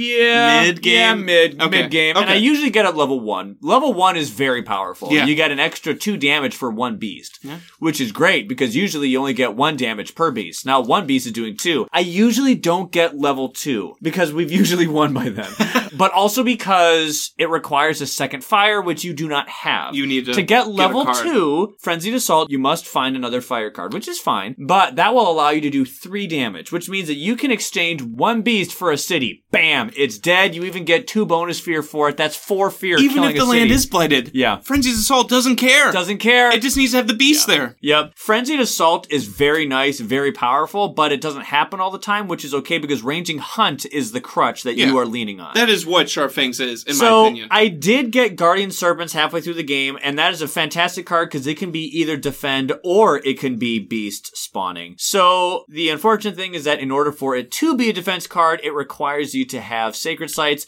which I honestly prefer to have the beast spawning. I could have made it work with defense, but it was easier for me to click in this fast and loose high damage stuff. you with were doing fear. more offense, and then with my domesticated animals go Yeah. berserk, I was doing the Right. defense because I was able to move Right. Dahan. I appreciated having the choice. They And were the my choice was either defense or Straight up offense, offense. plus fear. Yeah. And I chose offense plus fear. Because I also could use that fear to move things. I picked up Visions of a Fiery Doom. Oh, perfect. perfect for foreboding shadows. So we're talking about empty land, two explorers show up, then a town if it's Right. the escalation. Mhm. With Visions of a Fiery Doom, it's a fast power. It generates two fear if you have enough fire, Right. which Foreboding Shadows does. But the card itself can either push an explorer or a town. Right. So that's nice. So you push a town, and then you have two fear. What can Right. I do with those two fear? Oh, hey, wait a minute. push two more explorers. it was just like, mwah. You're pushing so many bad guys. pushing so much. So many bad guys. And then, if anyone does play Shadows, even base Shadows, Mantle of Dread, if you're playing with a mobile spirit, Yeah. and I can target spirit and they can move towns and explorers, Yes. it was fun to target you. You go into a land. Mantle of Dread was, huge. so useful. I don't think I've seen it this valuable. Because I don't think I've ever played Shadows with such a mobile spirit as Sharp yeah. Fangs. Getting into a spot, shoving bad guys. Power- Multiple bad guys. What that power does, it doesn't target a land, targets a spirit. Right. And they can push from their land and a town and explore. their land means a land that they have presence in, and I'm moving all over the Ev- place. you were everywhere. Right. Oh, by the way, that card generates fear. So if I target that land with my one moon in the fast, Right. and we already planned it out, I can Right. push more things with that I two know. fear. And when the bad guys have so many numbers, Oh, we're pushing. we were pushing. Control was a big factor. Oh, look! Control, fear, and offense were clutch in this game, like so many of our other games. That's true. I think we found our style, John. I think so. I'm getting more into fear. You have kind of like opened me up to the fear game. I was Yeah. very focused on control early on. Usually, fear and control go together like bread and butter, I do like, like it. peanut butter and jelly. It's so great. I wasn't doing as much damage. Like I said, got an early defend card, and then with my favors called due, I would gather into Han and then Mm-hmm. Yeah. defend there. So that was really nice. So here's what was really interesting. I told you that I didn't find a whole lot of defend You cards. did not. And it's true. So what this meant was every now and then they would blight on me. But here's what I found. I found call to tend. Honestly, this right here, I think saved us the game. I honestly think it did. Yeah. No, dead serious. Call to tend allows you to manipulate Dahan, or it allows you to remove a blight in a land that has Dahan in it. Hmm. I told you about 20 minutes ago that Terrifying Chase was used by me in this game to move Dahan more than I've ever used that card for. Yeah. This is why. I had Call to Tend removing Blight four times. I used it. My starting Blight and the three times that they Wow, blighted on my yeah. board. So that got the three additional Blight on my board. So I didn't have Defend cards, which means that they blighted every now and then, but don't worry Murray. I sent a Dahan in there, and Call to Tend in tandem with Terrifying Chase Yeah. allowed me to get a Dahan in there and was then beautiful. remove the blight. So the Dahan, they were the ultimate wingman for me. The beasts did all the damage, Yes. and the Dahan were removing the roadblocks. Go get him, buddy. Go get him, Fido. Go get him. It's like they were fixing the land. Um, Yeah. So the beasts and the jaguars could like run get in across there. It. Yeah. Right. They cultivated the land so that it was healthy enough for me to just go in and destroy them. I think it is also good to just let everyone know we didn't play a perfect game. Like Ryan said, we did blight a couple Yep. times. Like even as good as we were doing, Yep. we were low on towns at times. Right. We blighted. It happens. Yeah. It's a tough adversary. Right. We're not like the ultimate players, but it, No. blight comes through. Right, and call to tend, I like that card for the fact that it can go in any land. Yeah. But it's strings attached because it will only remove a blight if a Dahan is there. Luckily, since the second half of the card says either remove a blight with a Dahan here or move some Dahan, Yeah. you can use this card consistently, maybe if you're a character that's reclaim one, and move a Dahan one turn and then remove the blight there on another turn. It's not bad. But to get it to be really efficient, use another Dahan manipulation card on the same turn to move him there, then remove it. Terrifying chase. Right. So, call to tend, usually for me, if I have it by myself, is pretty clunky. Mm. You know, Because usually when a land's blighted, the Dahan maybe died. Right. Like they're not there. right. They're not or there. if it did work out, it was because it accidentally Sure. worked out. But if you have a Daha manipulation card, Call to Tend gets so much better. Furthermore, I found Call to Migrate, which is Mm. honestly one of the best Daha manipulation cards in the, game. In the minor power deck for sure. Gather three Dahan, push three Dahan. This means you can take the same group of Dahan and move them two spaces. What?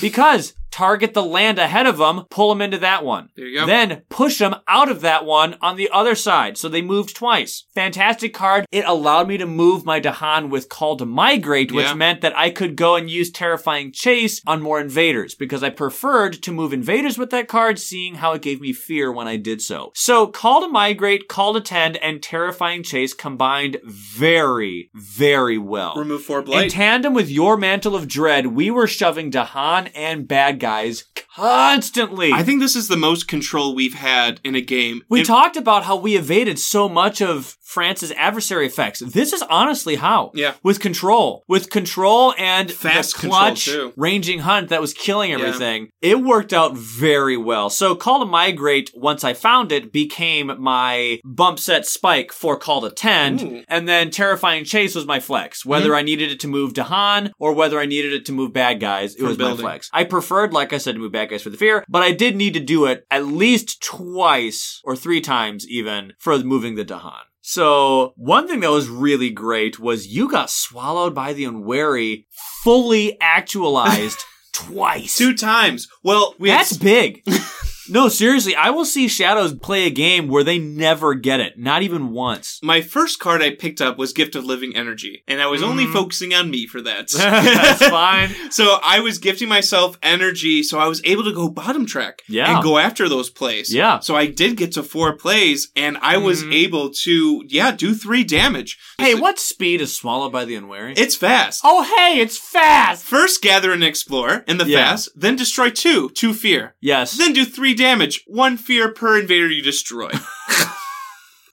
It's fear, it's shoving, it's damage. It it's can take- all three. It can fear, take control, on damage. cities. Yeah. Yeah. And- Magnifique. Mwah. And then I did go for a major. I got Unleash a Torrent of Self Own Essence. Yes. It's a cheap card. It has. uh, Oh, well, asterisk on the word cheap there, because it can be really pricey can- depending on how much money you throw at it. I did have it thresholded, so yeah, I was able to use that money and do damage with it. I like to think of this as the Iron Man card because you're doing a Iron Man copyright infringement unibeam attack from your chest, but it's also a lot better if you're freaking rich. Yeah. Like Tony Stark. So. it It is kind of the Tony Stark The card. Iron Man card. I always feel like this happens where you're like, I got no cards, and John's just like, nice, another, Yes, another. I one. know, I know. I couldn't find anything, but I was able to basically dominate France with my starting hand. You were. That is where Sharpfang shines for me, and I don't see them as a low tier spirit in the slightest. Mm. right. At all. And the thing that made me amazing was Dahan cards. Who would have thought? Albeit Guardian Serpents, but But that was like mid to late game that I got it. I think picking up a blight, manipulation, removal card is so clutch for Sharp Fangs. Getting a Dahan manipulation blight removal card. Yes. So- combo so was clutch. just so clutch. Now, one thing that really was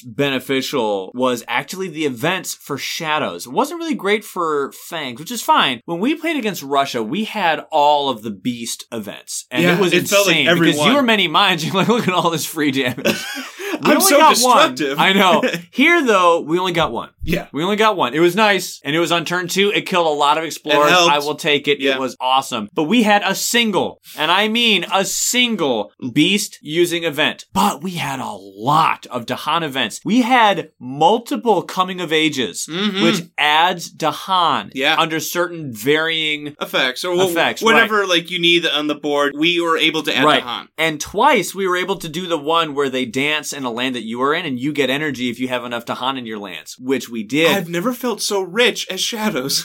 This helped Shadows so much. Qualifier, I wouldn't say rich. It felt playable. I was able to play my cards. I won't say rich. what helped you wasn't necessarily the energy as much as just additional Dahan out there. Why? Because you were able to outnumber bad guys. Wait a minute. hey, Favor. wait a minute. Because Shadows has a card called Favors, Favors Call Call Due. Due. Slow power, but gather up to four. Whoa, Mm-hmm. that's a lot. It's a lot. If invaders are present and Dahan now outnumber them three fear. Three fear. That's a lot of fear in a two player game. That's a lot And of remember fear. the cheese that John was doing with forebodings effect and with swallow by the unwary's effect. What I would sometimes do, Ryan, I would play Oh, and mantle of dreads effect. I would play favors and crops wither and fade. So oh, that's and crops wither and fades so effect. that's five fear. and I downgrade the city into a town, so everything's pushed out. So we have extra Dahan coming in with convenient events. Yeah. We are controlling bad guys a lot. We Yes. are controlling Dahan a lot. By the way, generating a lot of fear.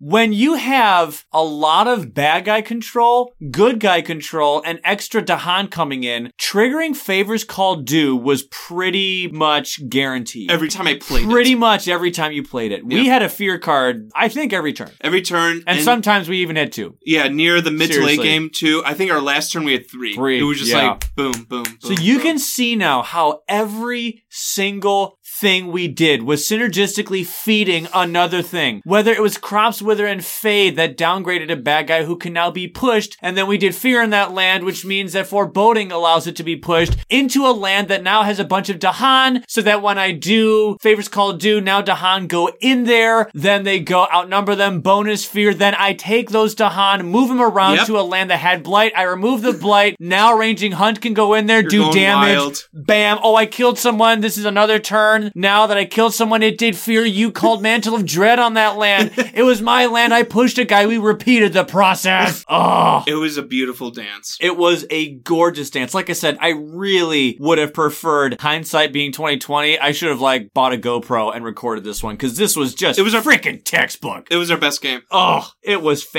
fantastic. Real quick, crops wither and fade can yes downgrade cities into towns. Yeah. But early game when we were kind of like short on towns, you can also just downgrade town into an explorer. Uh-huh. Yep. And it was kind of funny because there were times when John would downgrade a city and like, okay, look, towns. It's okay. but that's fine. There was one time he told me, "Don't downgrade that city. Downgrade the town in that land." Right. And we left the city Right. there. Sometimes we did. Y'all, we prioritized killing towns over everything, Everything. else. There were times when we could have killed cities with Tahan counterattacks, but we chose to kill towns. That's true. We did choose towns. Yeah, it was like, do I kill the town and some explorers, or do I kill the city?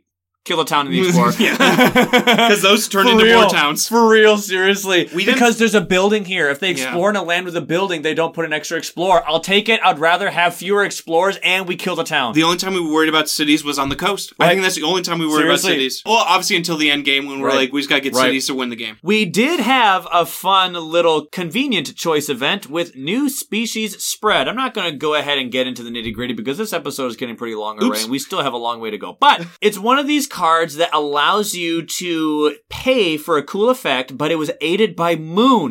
And so John and I were like, All four of my cards have it. so we had six moon cards in play, and I had a moon card in my hand already that I discarded. for more energy. so it was ridiculously easy. We brought the price down to two energy. Pfft, Sure. Yep. We were able to do it. It got us a fear per player, and on each board, add a beast to a land with buildings. Oh, hey.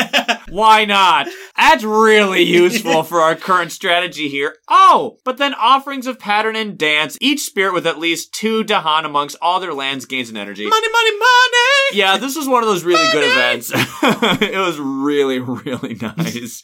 Again, I was pretty bottom track. I kept getting energy. I'm like, this is Yep. nice. As for Slave Rebellion, we got it twice. Yep. We got it at stage one, and we got it at stage three. Stage three helped out way more, definitely. yeah, oh my goodness. We got it at stage three. Some players don't even get Slave Rebellion at stage three. Some- it was awesome. Sometimes you lose before that. being able to destroy a town for free Yeah. and then go ahead and put strife on a bad guy and then each bad guy takes damage was great for stage 3 because when I have a power that does 1 damage per beast if there is a wounded invader oh perfect love it Game love over. it it's just like GG you know and I had a lot of Dahan in my lands, so with that strife, I took out a city Yeah. because the Dahan did damage. Yep. It was so nice. It was so great. So, I talked about why Prey on the Builders was so clutch. I talked about why Terrifying Chase was so clutch. Now it's time to talk about why Ranging Hunt was so clutch. Oh my goodness, Ranging Hunt is always clutch. But, oh my goodness, being able to do, like I said, seven damage, six damage, that one turn where I did nine damage there it is. There's the nine. was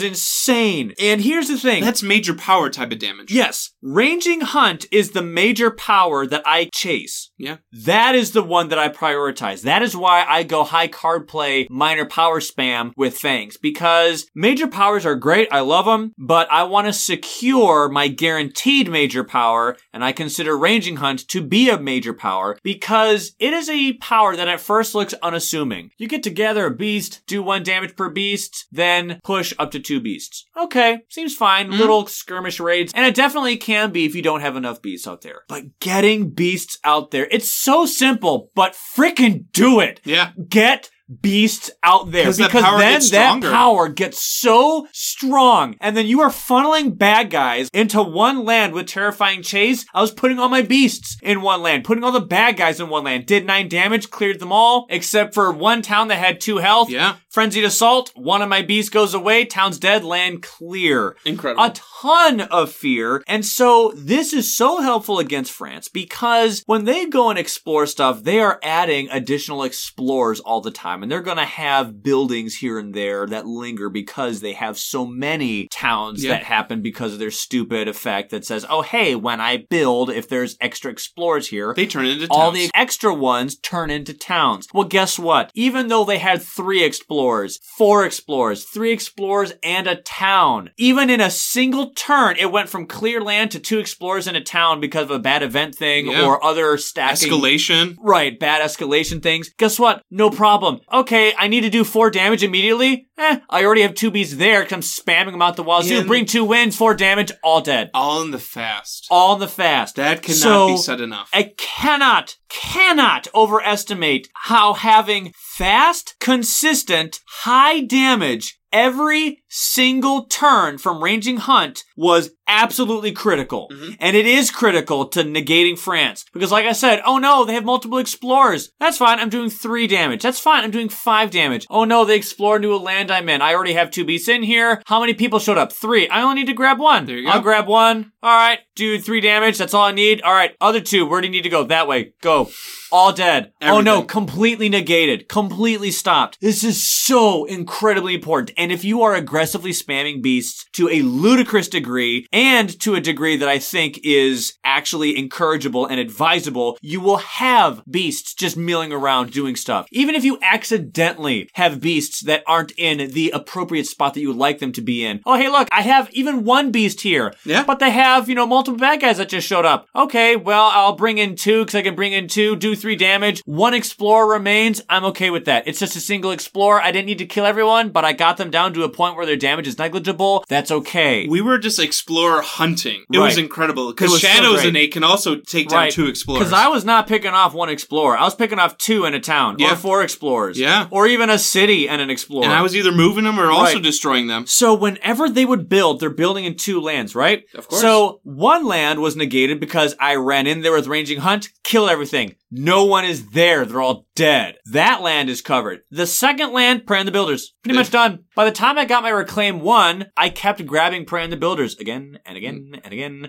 Or, you know, depending on the turn, if I had enough beasts or if I was doing fine or if that land was already clear from another thing that Yeah. you did or we had shoved it with Terrifying Chase, now the land is clear. The one I reclaimed maybe would be Guardian Serpents or it was Terrifying Chase again. So it was just so incredibly nice that Ranging Hunt and also Terrifying Chase enabled me to have clear lands consistently, even with France It was insane. with other people because of how many people we were shoving and killing. Oh, it was so great. Oh, but yeah, having ranging hunt happening every single turn at that ridiculously high degree. Oh, five damage, four damage, seven damage, six damage that one turn. Oh, nine damage. oh, and then blight removal every single turn from you is critical. Getting that Dahan in there, Because we did Blight. Right. And the thing was is the land was still clear of blight. I didn't stop the damage that came in. I took the damage. Mm-hmm. I never died because my presence wasn't there. My beasts were fine because beasts don't die when blight enters. And then I had a Daham remove it anyway. So over the course of a turn, the land's still clear at the end of it. And it's clean because no, I didn't stop the damage, but the Dahan cleaned it up for me. And thankfully, because of the Blight rule change, we didn't Blight the island. Because we were down to that one extra we bonus never Blight. blighted the land. we had the one extra. Healthy island, baby. We had one left, and that was from that bonus. yep. Thanks, Eric. Yep, that special build that all the explorers turned into towns happened on my board a single time. That was clinical. Yep. It happened on mine more than that A because single time. I And it was in the wasn't- early game where it was in a land where I didn't have enough beasts out Sure. there to go ahead and stop it. Shadows isn't as destructive as Fangs clearly, so I was Yeah. pushing as much I could, but sometimes lands would fall through, so I would get like three towns and it Yep. would stink. But eventually you would come in or I'd push Yep. into you and you would eat them all up. One thing that was very beneficial that we did not know going in or even during, I could feel it during, but it wasn't confirmed until the end, was the stage one, two, and three invader card that was burned. Mm. It's actually kind of ironic because it was mountain, mountain, and mountain wetland.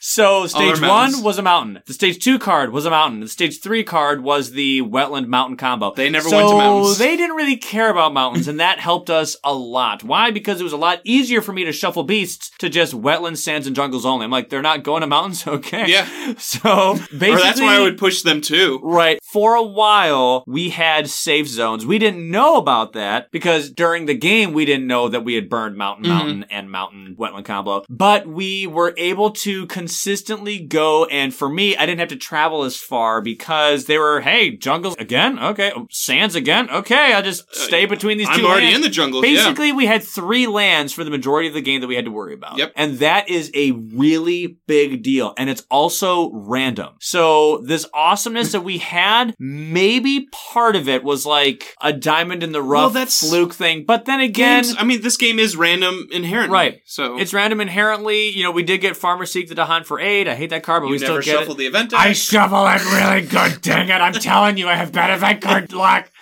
Ugh. But the thing is, is like you could say, oh, well, that was something that really went in your favor. Well, one thing that didn't go in my favor was not getting defend cards. Okay, so or like beast spawning cards. Right, or, like- right. We only had a single beast event when there's a lot of them out there. One thing I noticed when we play or our group plays, Hmm. someone kind of figures out early, maybe like before anyone else, that we've won the game. Yeah. But no one likes to tell them. They just like to be dramatic and actually. like, Not 'cause- me. I'm the person No, who's you, just like, you did oh, it. we got this. Yeah, you said we got him like how? And you're like, you'll see.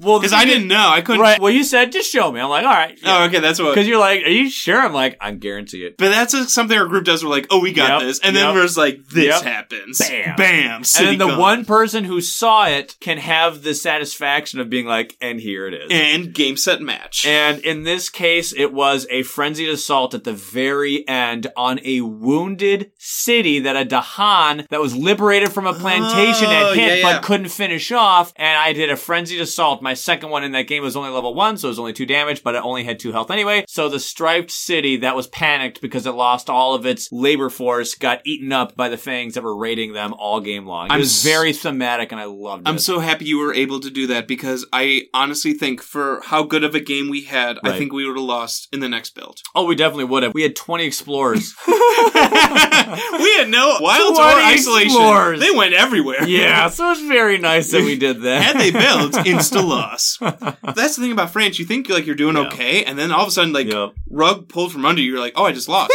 right. But yet, turn eight, we still had comfortably more turns out there, at least four additional turns out there. I just don't know if I want more turns against France. No, this game felt easier than Sweden. It really did. Now I know it's because I we like were our more picks. yeah, our picks here were a bit more counterpick than it was against Sweden. Sweden we weren't counterpick, although some people consider Finder to be a slight counterpick, but Mist certainly isn't No. against Sweden. And that game was hard. Still won, but it was hard. This one, oh my goodness, this felt so, so much more efficient, so much smoother, so much easier. I mean, we told you about just the interlocking strategies with the fear gain. Yeah. The fear gain from multiple cards and this thing and fear gain from bad guys dying. But Being then able to push because of fear. we had control, getting to Ham where we needed to go, getting Beast to where we needed to go, getting bad guys away from where they needed to go, getting bad guys into a certain land where Dahan now outnumber them to get More fear. favors called due to trigger. But then we also had really high damage in clutch lands, and I was able to go ahead on the turn prior, remove a blight from a land that I really wanted to hit hard because guess what? That land that I did my nine damage attack on in the fast phase was a land that was blighted. But Yes. the turn prior, I shoved a Dahan in there, boop, get rid of the blight, and now weapons free, have at him, kill him.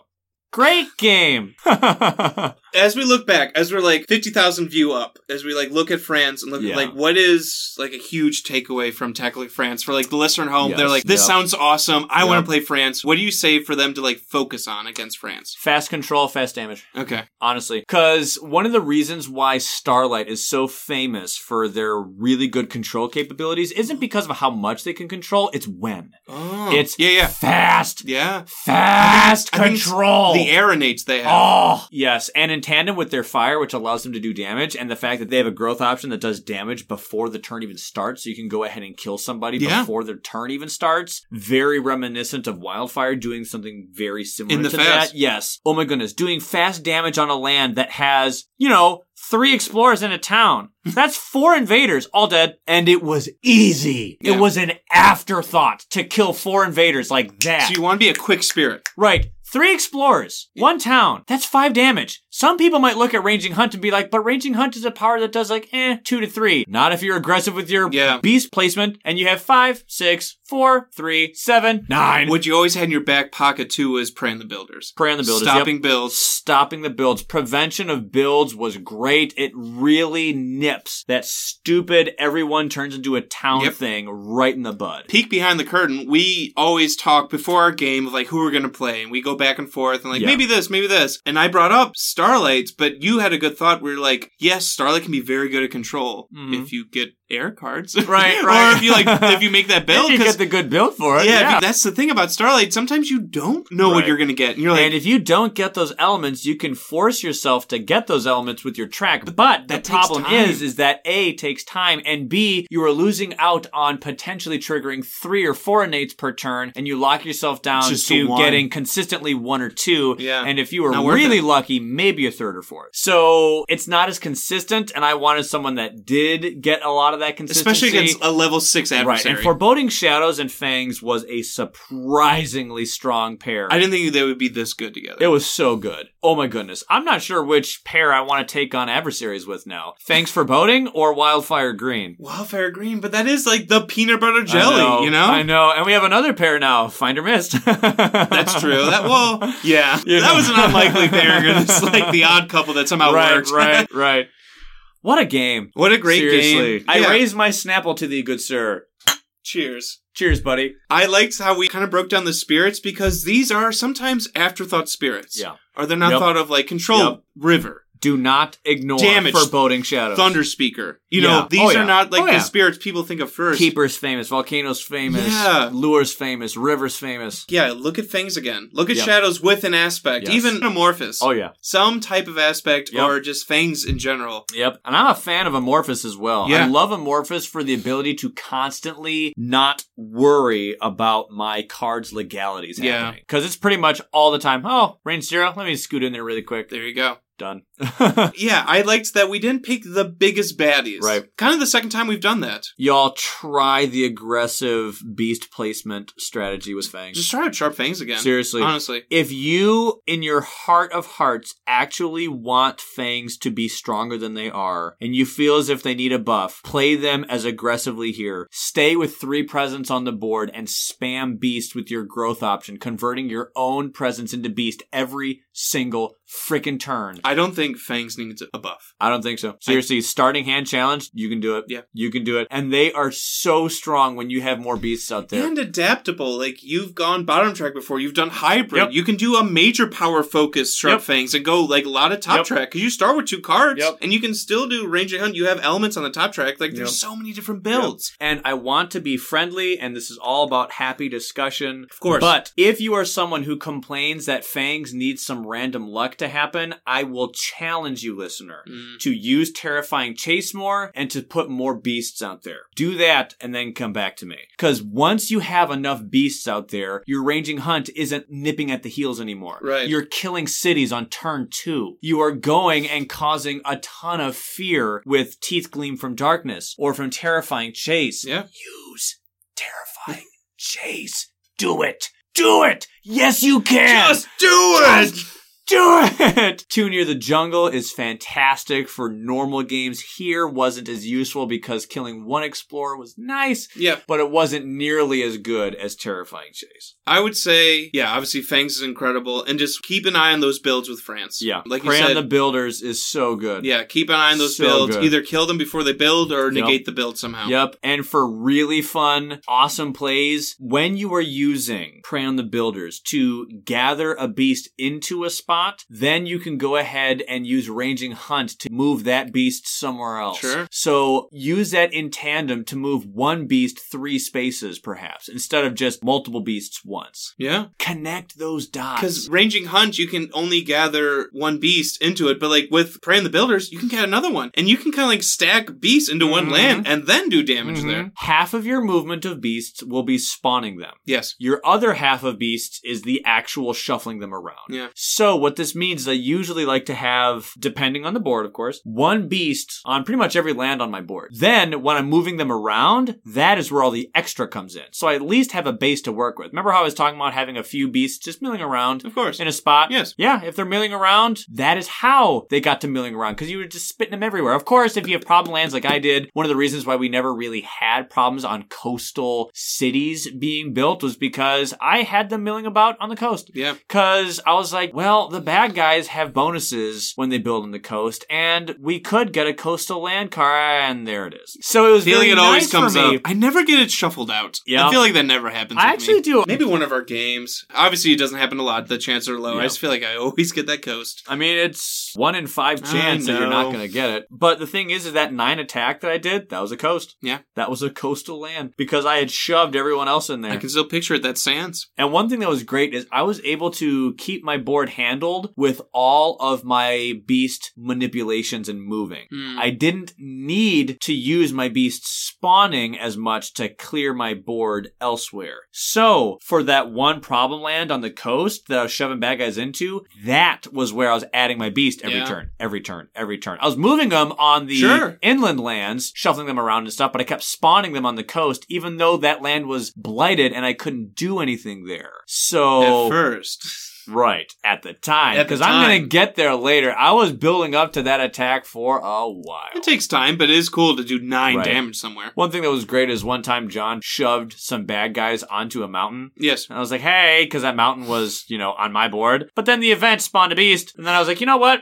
Frenzied assault, sacrifice that beast, kill the town, bam, done. I'm Like, a pusher. I mean, that's Yep. what foreboding is. I gotta move Yep. things around. It was really good stuff. So I hope that you didn't mind that we went a little bit longer, a little bit extra on this episode. we kind of really broke down both spirits. Right, Um, and yeah, this turned into kind of like Fangs and Foreboding Shadows, but like you said, how they interacted with France is a big deal in our France episode. Yeah. Because that is how, precisely how, We won. we thwarted and just pimp smacked France into the ground. So. Just, just I think it's salient. I think it's relevant. So, yeah, keep it. right on.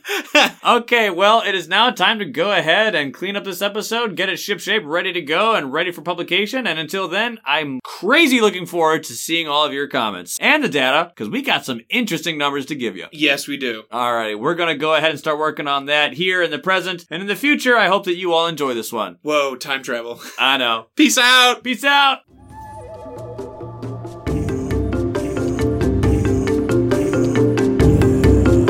Thank you for listening to this episode of the Kindred Spirit Podcast. We appreciate you taking the time to do so. feel free to visit us on our Instagram and Facebook page. You can find me on our Facebook page at The Kindred Spirit Podcast. To get a hold of John, check out our Instagram page at The KSP123. We look forward to hearing from you and seeing you in future episodes.